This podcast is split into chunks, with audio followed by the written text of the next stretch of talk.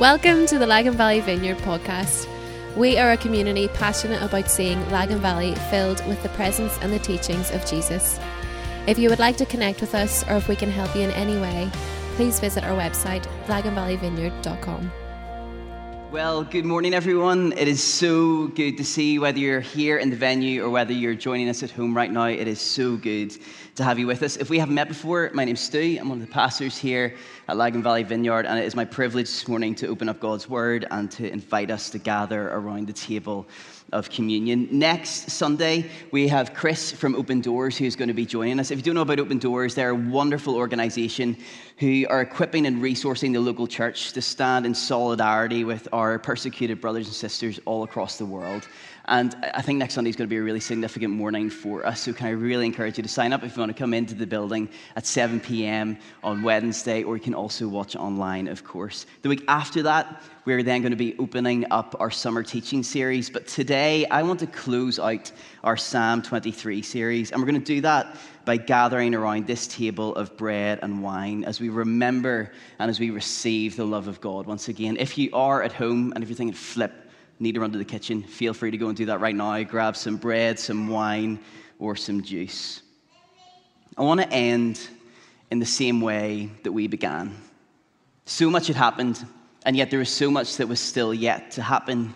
There's rumors of this resurrected Jesus that were swirling, and with all of the disruption, several disciples returned back to their old way of living before they encountered Jesus. One day, Simon Peter he called out to his friends and said, I'm going to go back into the boat and I'm going to start fishing again. And so his friends joined them. They went for hours, but they caught nothing. It was all empty. But a man that they didn't recognize was standing on the shore. He saw them struggling and he shouted over to them, Throw your net over to the other side. And as soon as they did that, they picked up a miraculous catch. There was abundance. John, a disciple, was baffled by what he saw, and he looked back to the shore and he noticed who it was. It is the Lord. Peter, he then instantly jumps into the water. He swims the 100 meters to shore. The disciples left in the boat raging because there was one man down and 153 fish that they had to pull to shore. But as they reached the shoreline, they noticed a fire. A fire that was cooking up some fish. There was some bread on the side as Jesus said to them, Come, let's have breakfast. So much had happened, and there was so much that was yet still to happen. Jesus would soon ascend, the Spirit would descend, the church would be born, but there was this time on the beach that morning to sit, to break bread, to reconnect, to rest, and to be replenished. With the disruption of the denial and the fleeing and the crucifixion and then the resurrection, there was so much that had happened, and yet so much had remained unresolved. And we know exactly what that feels like, don't we? As we hold on to the tension of unanswered questions, as our life pre pandemic has just experienced an utter upheaval, as we're carrying grief, but more than anything, because we're just so tired. With the fire crackling in the background, Jesus took time to gently but firmly bring resolution to the things that remained unresolved. Feed my sheep, Jesus told Peter three times. Because since the bird cry, there was this distance, there was this sense of disconnection that Peter carried between him and Jesus. But as he warms himself by the fire, still dripping wet from his 100 meter passionate pursuit, Peter was desperate for that closeness that friendship, that burning within himself. He was so desperate for the presence. Yet for Jesus, any sense of disconnection or separation, it is always counteracted by communion. I, for one, am convinced that nothing can separate us from the love of God. Jesus always closes any gaps of disconnection with sheer grace. Right now, on this morning, we all just want to crack on with life, don't we? We want to rush ahead to what's next. We want to speed away from the past year, leaving it to disappear in the rear view mirror. But in the Jesus way, breakfast comes first. Before all that lies ahead, Jesus prepares a meal. He invites us to slow down. He invites us to enjoy being with Him, to present our questions, our wounds, and our wanderings in His presence. He invites us to catch our breath and simply encounter Him once again. Friends, if Jesus is saying anything to His church right now, I believe that He is simply saying, Come, let's have breakfast. If you're here, or if you're at home, can I invite you to open up your Bibles to Psalm chapter 23? And if you're here with us in the building, and if you're able, can I invite us to stand for the reading of God's Word? This is Psalm 23. Come, Holy Spirit. The Lord is my shepherd, I lack nothing. He makes me lie down in green pastures. He leads me beside quiet waters. He refreshes my soul. He guides me along the right paths for his name's sake. And even though I walk through the darkest valley, I will fear no evil, for you are with me, and your rod and your staff, they comfort me. You prepare a table before me in the presence of my enemies. You anoint my head with oil. My cup, it overflows. Surely your goodness and your love will follow me all the days of my life, and I will dwell in the house of the Lord forever. This is the word of the Lord, given to us so that we may know the glory of the Father, may practice the way of the Son, and be filled over and over and over again by the power of the Holy Spirit. Amen. You can grab a seat.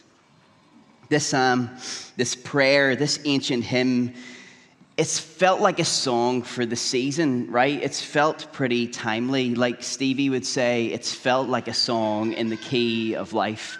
That's Stevie Wonder, by the way, not Stevie from the County Down. You know, you know who I'm talking about. We have covered quite a lot of ground in the past few weeks, and I, for one, am incredibly grateful for the wisdom and the honesty with which Lou and Lauren, Dana, and Andy have led us this past couple of weeks. But there's one thread that has been pulled through everything that we have touched on over the past few weeks in this series. And this thread is best summed up in the final line of Psalm 23 and I will dwell in the house of the Lord forever. David uses this turn of phrase, the house of the Lord, to describe the place where God lives. He is so satisfied with the goodness of the shepherd that David wants to be where God is. Wherever the Lord abides, David wants to reside right there. He never wants to leave the presence, he never wants to leave the witness and the closeness of God. The truth is, though, as disciples of Jesus, we will find ourselves abiding in the house of the Lord wherever we go. We just need to have eyes to see it and an openness to receive the presence. I want to show you what I mean by that. If you've got your Bible still with you, I'd love you to turn with me to Luke chapter 24.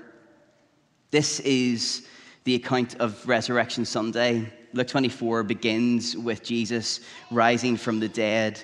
But then in verse 13, we track with two disciples who are walking towards a village called Emmaus. Let me walk us through this text. Luke 24, verse 13. Now, that same day, the day of Resurrection Sunday, two of them were walking to a village called Emmaus, about seven miles from Jerusalem. And they were talking with each other about everything that had happened. And as they talked and discussed these things with each other, Jesus himself came and walked with them. But they were kept from recognizing him. The disciples are unable to recognize Jesus with them in that moment. And he asked them, What are you discussing together as you walk along? And they stood still, their faces were downcast. I want you to clock this because for the disciples, their world had completely fallen apart in three days. They've been following Jesus for three years. All of their hope was placed on him and the kingdom that he both proclaimed and demonstrated. But now for them, it was just all over. Everything was disrupted. They were now full of doubts. They were full of utter despair. Everything they had known, invested in, everything that their lives were centered upon, it was just flipped upside down. Their faces were downcast. Verse 18 One of them, named Cleopas, asked him, Are you the only one visiting Jerusalem who does not know the things that have happened in these days? What things? Jesus asked. About Jesus of, Nazareth, uh, Jesus of Nazareth, they replied, He was a prophet, powerful in word and deed before God and all the people. And the chief priests and our rulers handed him over to be sentenced to death, and they crucified him. But we had hoped that he was the one who was going to redeem Israel. Just hear their sense of hope. And what is more, it is the third day since all of this took place. And in addition, some of our women amazed us. They went to the tomb early this morning but didn't find his body. They came and told us that they had seen a vision of angels who said that he was alive. Then one of our companions went to the tomb and found it just as the woman had said. Notice all of the excitement and anticipation there until the disciples say this, but they did not see Jesus. There was this rumor flying around that the body of Jesus had been stolen. Verse 25, he said to them, How foolish you are, and how slow to believe all that the prophets have spoken. Did not the Messiah have to suffer these things and then enter his glory? In the beginning, with Moses and all the prophets, he explained to them what was said in the scriptures concerning himself. He invites the disciples to see things from his perspective. As they approached the table or approached the village to which they were going, Jesus continued on as if he was going further. But they urged him strongly, Stay with us because it's nearly evening. The day is almost over. So he went in to stay with them. And when he was at the table with them, he took bread, he gave thanks, he broke it, and he began to give it to them. And then, then their eyes were opened and they recognized him and then he just disappeared from their sight. And they asked each other, Were not our hearts burning within us while he talked with us on the road and opened the scriptures with us? We have all journeyed a collective Emmaus esque road this year. On top of that, many of us have also faced lonelier Emmaus roads this year too we're left on the road just looking back, thinking, what the flip has just happened? We're wandering along this path, trying to make sense of it all. Jesus has at times felt distant. Maybe even the life that we had with Jesus has felt stolen from us. Thanks, COVID. We feel alone on this disorientating path. We're deflated, we're downcast, and we're worn out from the road. But here's the thing the ancient song of Psalm 23 and the day of resurrection points to one central truth Jesus has been with us every step of the way. Were our hearts not burning within us while he talked and walked with us on the road? At times, we can't see past the disruption. At times, we may not recognize Jesus because, as Ronald Rolheiser would put it, all of us must continually let go of the God of our youth in order to recognize the God who actually walks alongside us today. But trust me, friends, Jesus has walked alongside you every step of the road of the past year. You have never been alone. Like a good shepherd, Jesus has been guiding you, He's been leading you, and His goodness and His mercy has been protecting your back. Just like Jesus opened the scriptures to reveal the reality of God's activity through all of the circumstances of life, this is what we have been trying to get at with this series in Psalm 23. Jesus has been our ever present help in our time of trouble. He has never left us, He has never forsaken us. A global pandemic, our exhaustion, our disillusionment, it cannot hold us back from the company of Jesus. Or, as David would put it best in Psalm 139, where can I go from your spirit? Where can I flee from your presence? If I go up to the heavens, you are there. If I make my, if I make my bed in the depths, you are there. If I rise on the wings of the dawn, if I settle on the far side of the sea, even there your hand will guide me. Even there your right hand will hold me fast. Here is the most important thing to hear. The truest, most resolute, and most resilient part of your life is the proximity of Jesus especially in the moments whenever our lives are hard and especially whenever we hurt. There's some fake news that sometimes swirls around the church. It's just utter nonsense. That whenever hard and difficult things happen to us, that means that God is no longer with us. When in fact, at the point of our greatest suffering is the moment of the greatest proximity of Jesus. He draws intimately closer in those moments. Why? because God did not stop bad things from happening to God. Jesus was forsaken so that he would never leave us. Jesus is the co suffering God who still bears the wounds of his suffering even on Resurrection Sunday. He never disengages. In this world, we will have trouble, Jesus said, but he has overcome the world. And so we can cling to him along the road of life. His right hand upholds us, and we hold fastly to him. As we look back on our Emmaus Road experiences, and as Christ invites us to see things from his perspective, trust me, you can't help but notice the leadership of the Good Shepherd. This, my friends, is the good news. Jesus is forever with you, and he will never leave you. We can't escape the presence of Jesus. He hems us in behind and before. We just need eyes to recognize him. But there's something about the way that David writes this final line of Psalm 23 I will dwell. I will dwell in the house of the Lord forever. It sounds like a statement of intent, doesn't it?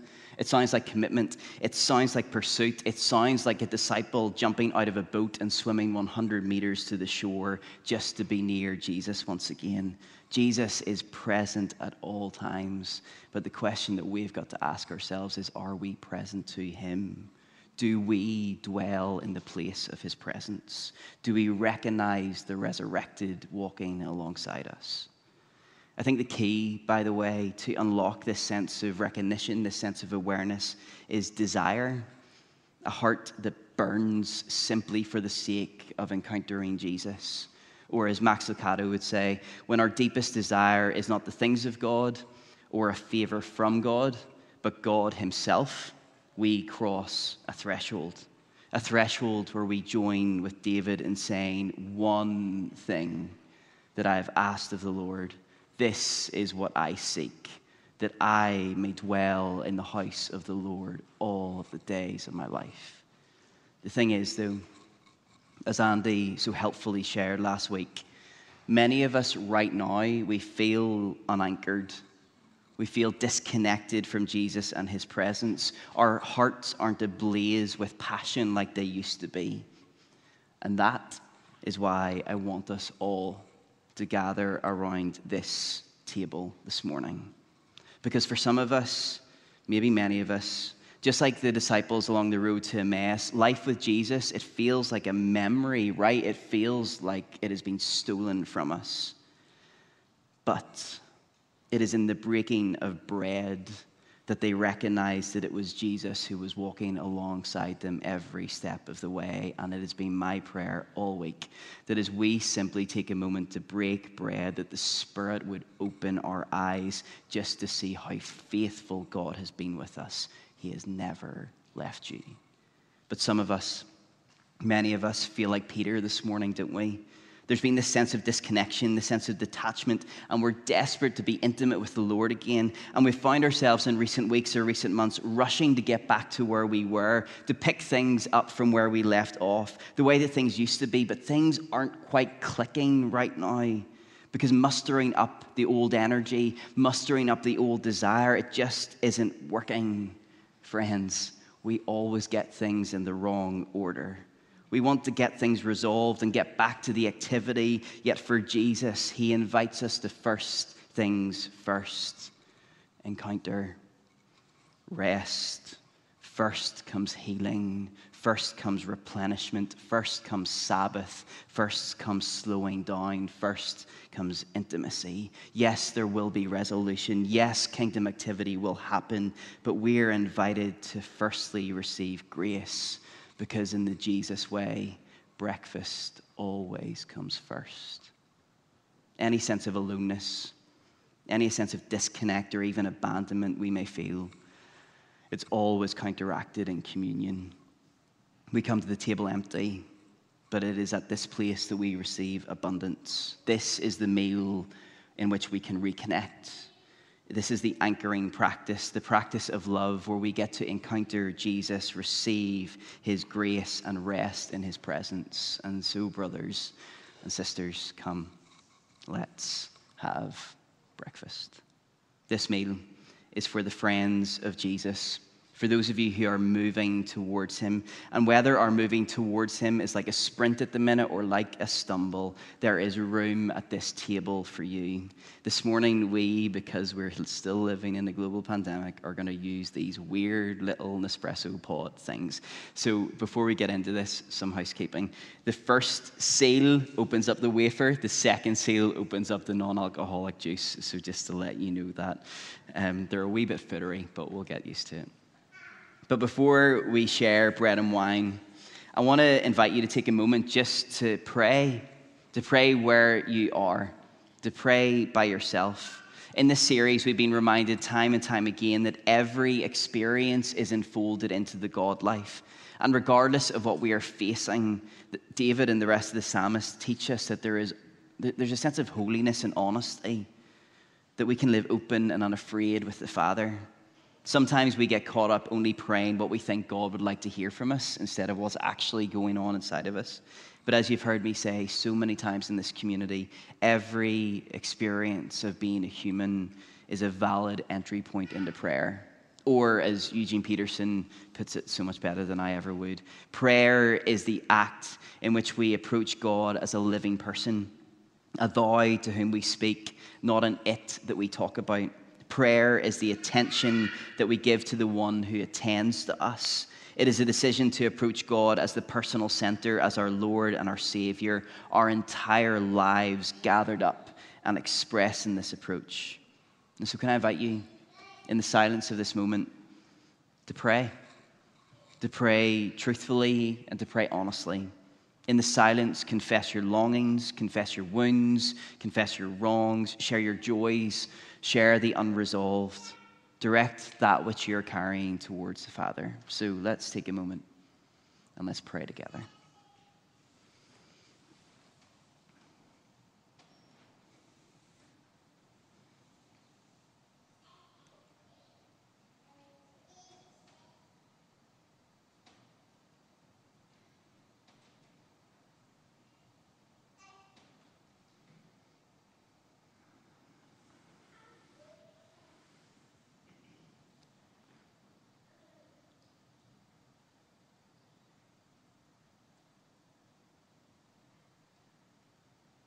Jesus, thank you for your love.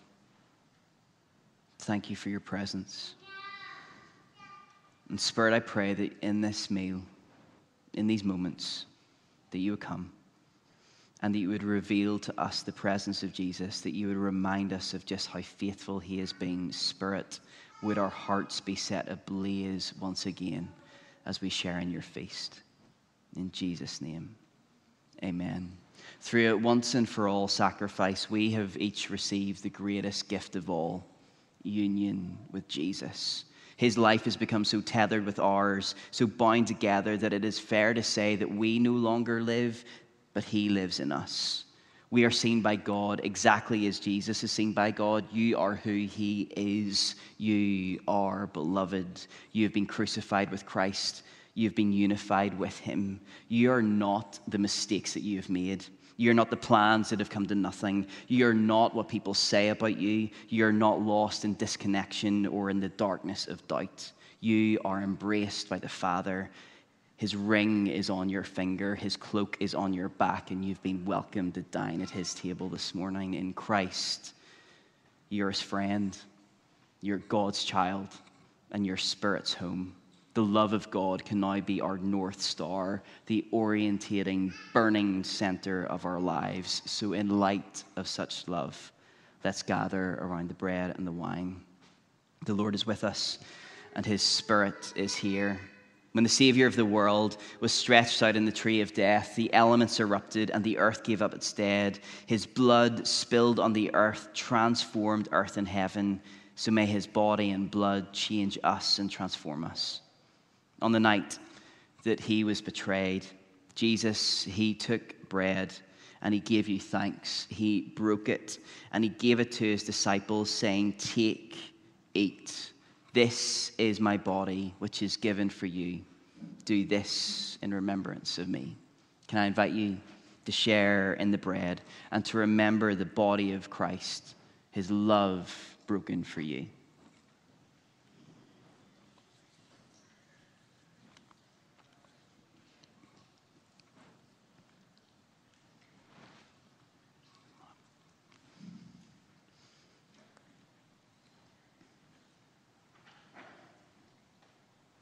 Let's share in the wine together. In the same way, after supper, he took the cup and he gave you thanks, saying, Drink this, all of you. This is the blood of the new covenant, which is shed for you and for many for the forgiveness of sins. Do this as often as you drink it in remembrance of me. Let's share the wine together. And as we do, may the love of Christ fill our lives once again.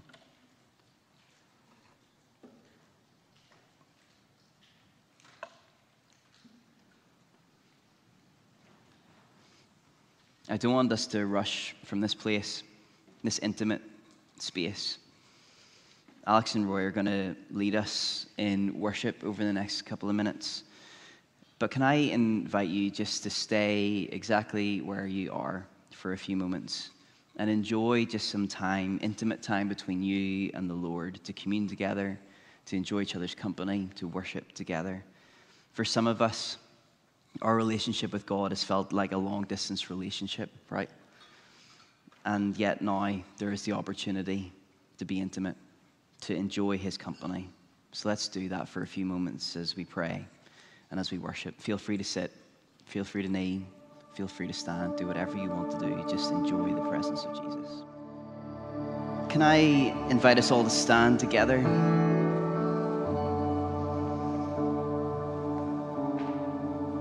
As we move from this place into the rest of our weeks, I want to invite you to join me in speaking aloud a piece of liturgy. Um, this is quite special for me. This is a prayer that for the past number of years I've prayed every single morning. It's a prayer of pursuit, it's a prayer of longing, it's a prayer that simply desires the presence and it's really special to be able to share it with my family this morning. So, if you today are longing to live with an increased sense of the awareness of Jesus, just a knowingness, if you long to simply remain in His presence, in His house this day and tomorrow and the next day and the day after that, can I invite you to pray this prayer along with me with your hands open in the posture of receiving, in the posture of longing, in the posture of desire? Um, you're going to need to keep your eyes open, by the way, for this prayer. Um, we're going to pray this prayer together. It's also going to appear on your screen if you're joining us at home. There's going to be sections of it that's going to have the words all on it, so uh, you're able to all say that together. There's going to be certain parts where I'm going to ask you some questions. So let's pray this prayer together. Chris, you want to flick up the first slide? Let's pray this. One thing I have asked of the Lord, this is what I seek, that I may dwell in the house of the Lord all of the days of my life to behold the beauty of the Lord and to seek him in his temple. Who is it that you seek? We seek the Lord our God. Do you seek him with all of your heart? Amen. Lord, have mercy. Do you seek him with all of your soul? Amen. Lord, have mercy. Do you seek him with all of your mind? Amen. Lord, have mercy. And do you seek him with all of your strength? Amen. Christ, have mercy. To whom shall we go? You have the words of eternal life, and we have believed and have come to know that you are the Holy One of God. So praise to you, Lord Jesus Christ, King of endless glory. And may you, each of you, find delight simply and solely in the company of Jesus. May you come to see that He is closer than the air that you breathe and that He has been with you every step of the way. May your reunion with Jesus be intimate and joyful and full of ease as you dine like old friends around this table. May you learn to trust in the slow work of God as you find yourself in Him once again.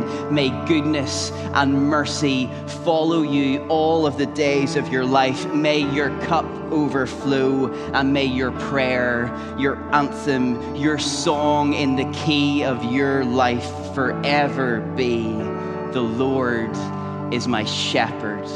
I lack nothing. Thank you all for joining us today. It's been so good to have you with us. Grace and peace to each one of you. Thank you so much. Cheers.